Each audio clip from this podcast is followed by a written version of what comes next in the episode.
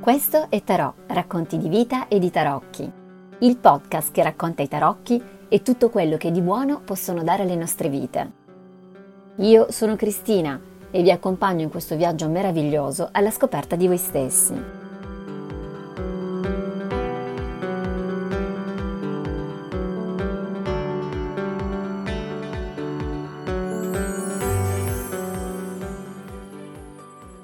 Benvenuti a questa nuova puntata di Tarot, il podcast sui tarocchi, sui racconti di vita.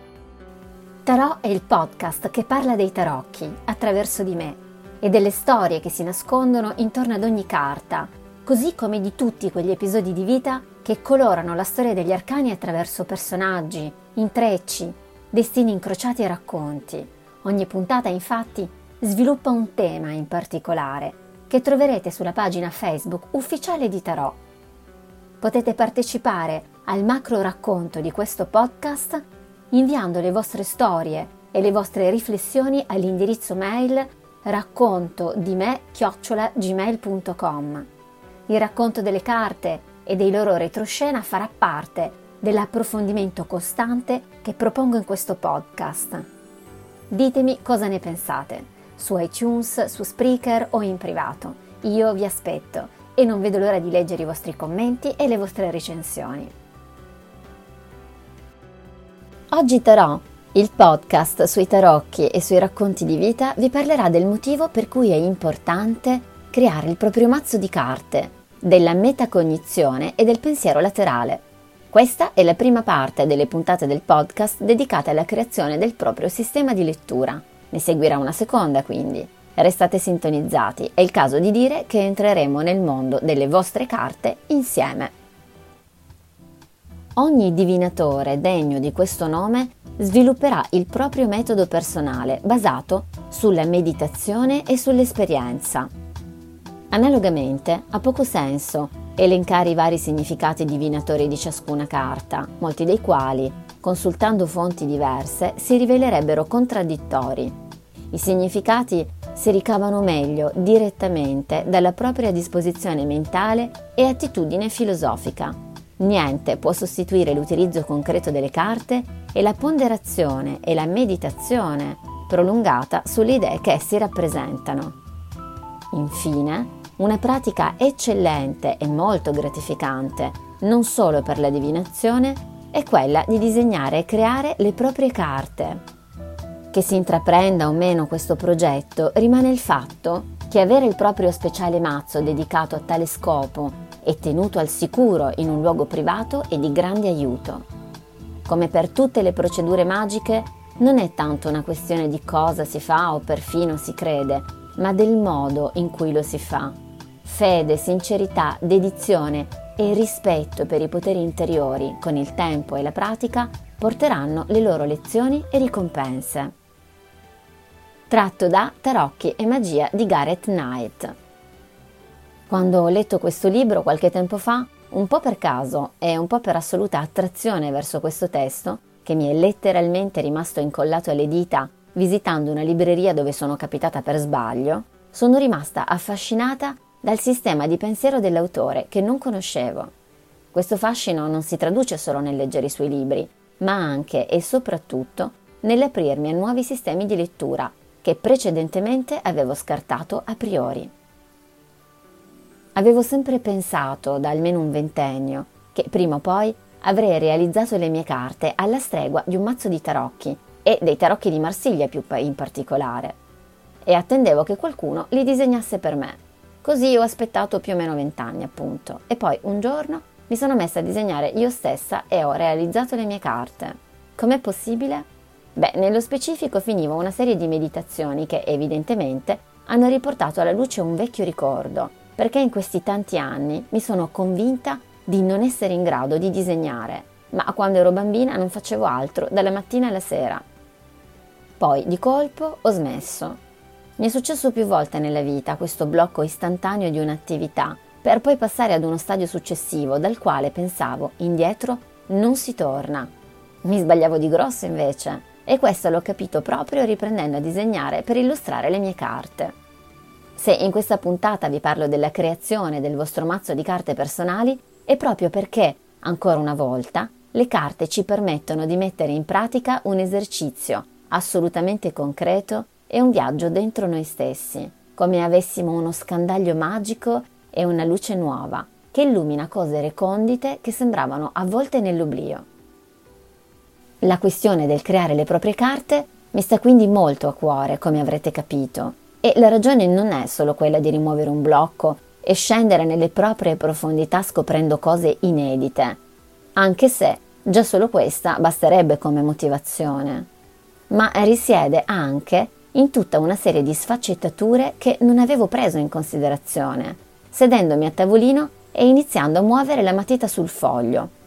E non parlo di pregio del tratto e cose annesse. Io non sono una professionista del disegno, ma vi parlo del mettere nero su bianco i propri simboli e il proprio sistema di interpretazione del reale e del mentale in tutti i piani possibili di conoscenza.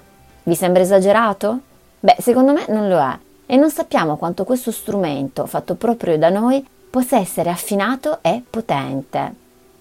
Lo scopriamo solo in corso d'opera e questa scoperta si ricongiunge con quanto dicevo nelle prime puntate di questo podcast. Gareth Knight considera le carte come strumenti di attivazione del pensiero analogico, non come immagini cristallizzate ferme. Le carte sono quindi delle vere e proprie chiavi, non solo degli oggetti inanimati sono immagini agenti a più livelli oggettivi di percezione. E questo non è solo un concetto che sposo, ma è un vero e proprio accadimento reale e voi potrete prenderne atto disegnando le vostre carte. Vi si aprirà un nuovo, inaspettato, ma anche intimo e personalissimo livello di percezione. Io posso testimoniarlo in prima persona. Infatti, quando ho deciso, senza riflettere troppo al pregio dell'atto pratico, di mettermi a disegnare, ancora non sapevo che quel sistema che stavo creando riservava delle sorprese che anche se lo avevo creato io, questo non significava assolutamente che conoscessi ogni suo uso e soprattutto non sapevo ancora quanto in profondità poteva spingere nella ricerca di se stessi e delle domande che gli altri ci possono fare, nell'utilizzo di simboli propri messi nero su bianco al servizio della decodifica del reale e del multidimensionale. Ma andiamo per ordine, perché certamente, oltre alla mia esperienza personale, ci sono autorevolissimi autori che hanno parlato del sistema dei tarocchi, direttamente e non, e io vorrei introdurli qui oggi per iniziare a dialogarne con voi. Senza dubbio, citare Jung non è una sorpresa. Se ne parla abbastanza spesso in più contesti, per la verità in modo piuttosto parziale, cosa che invece non accade nel sito Associazione Le Tarot, che potete trovare online al medesimo URL. Non sono una conoscitrice esperta di Jung, che rientra però nella lista infinita degli autori che vorrei approfondire. Ciononostante, prendo un pezzetto di quello che è stato scritto del suo legame coi tarocchi dal sito di qui sopra, perché mi pare davvero pregnante. E cito. Quindi, chi consulta ad esempio i tarocchi ottiene una lettura che inevitabilmente riflette ciò che sta accadendo nello stesso tempo. L'azione divinatoria si specchia nell'attimo in cui viene compiuta e ne fornisce una chiave di lettura non causale e non razionale. Tale azione, inoltre, a differenza dell'esperimento di laboratorio, tiene conto dell'aspetto soggettivo costituito dall'osservatore divinante, che entra a pieno titolo nell'operazione. La lettura oracolare è quindi la somma dei dati oggettivi costituiti dai segni e del dato soggettivo costituito dall'interpretazione del divinante.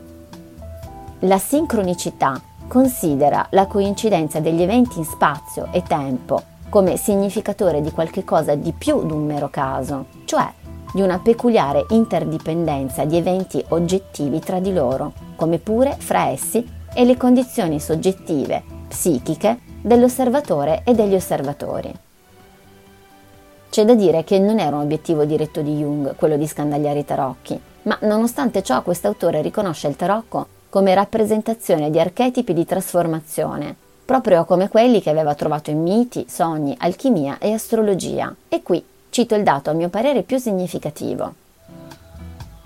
Jung riteneva che una persona potesse usare un metodo intuitivo per comprendere, mediante la riflessione operata dal tarocco dell'inconscio collettivo in una nuvola di cognizione, il significato in una condizione attuale prevalente.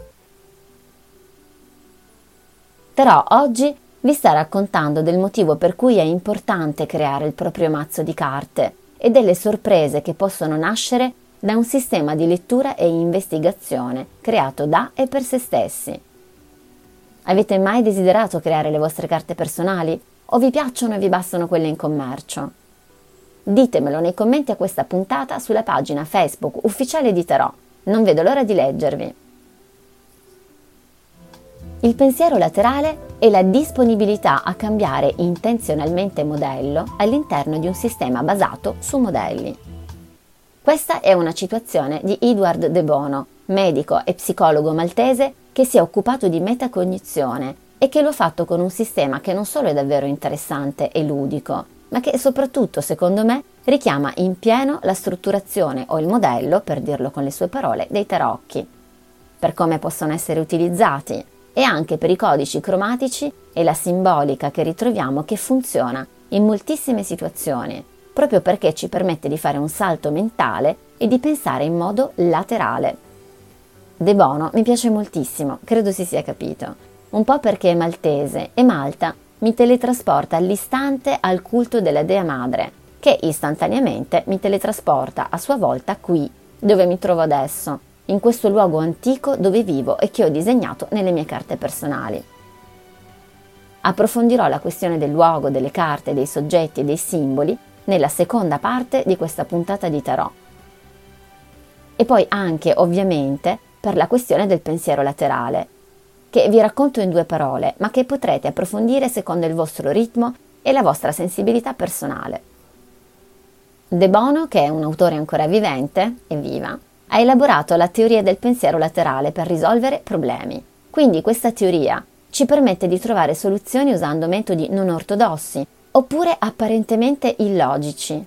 Questo tipo di pensiero, che pare seguire un metodo incoerente, in realtà segue la logica della percezione, attraverso la quale il pensiero laterale è generativo, cioè genera nuove idee, nuovi concetti. È esplorativo, quindi ci fa fare dei salti, ci trasporta altrove ed è creativo. Inutile dire che per me questo si applica perfettamente ai tarocchi e a qualunque sistema di lettura che somigli loro. De Bono ci dice che il pensiero laterale è una forma strutturata di creatività, proprio come le carte che già esistono o che andremo a creare che può essere utilizzata in modo sistematico e deliberato, secondo più tecniche di utilizzo, come per esempio la ricerca di alternative, la generazione attraverso input casuali, la provocazione, che fa sì che mettiamo in campo idee folli, illogiche, sotto forma di provocazione appunto, che serviranno come punto di partenza per poi generare punti di vista logici e innovativi. Quando c'è un problema o abbiamo un quesito, la nostra valutazione cambia a seconda del punto di osservazione che decidiamo di adottare. La nostra mente è infatti capace di cambiare a proprio piacimento la maniera di considerare un fatto della vita. E se questo, come credo, si applica perfettamente ai tarocchi, allora posso anche pensare che i tarocchi e le carte più in generale siano un punto privilegiato di osservazione sul mondo, esteriore e interiore, e anche un generatore di nuove idee e nuove logiche applicabili alle nostre vite. E questa opzione mi emoziona non poco. De Bono, che è evidentemente un tipo pratico, non solo ci parla della teoria, ma ci suggerisce anche una tecnica, a parer mio, che adoro il copricapo, assolutamente stupenda. L'autore ci dice che possiamo immaginare di indossare un cappello diverso per pensare, in base alle situazioni, Indossare un cappello in presenza di un problema significa assumere volontariamente un atteggiamento che cambia in virtù del cappello indossato, proprio come accade quando assumiamo il punto di vista degli arcani per rispondere ad un quesito e capire cosa di utile può darci quella lettura del presente, in quel preciso momento. Quella dei sei cappelli è una tecnica metacognitiva che approfondirò nella prossima puntata insieme agli spunti relativi alla creazione delle proprie carte.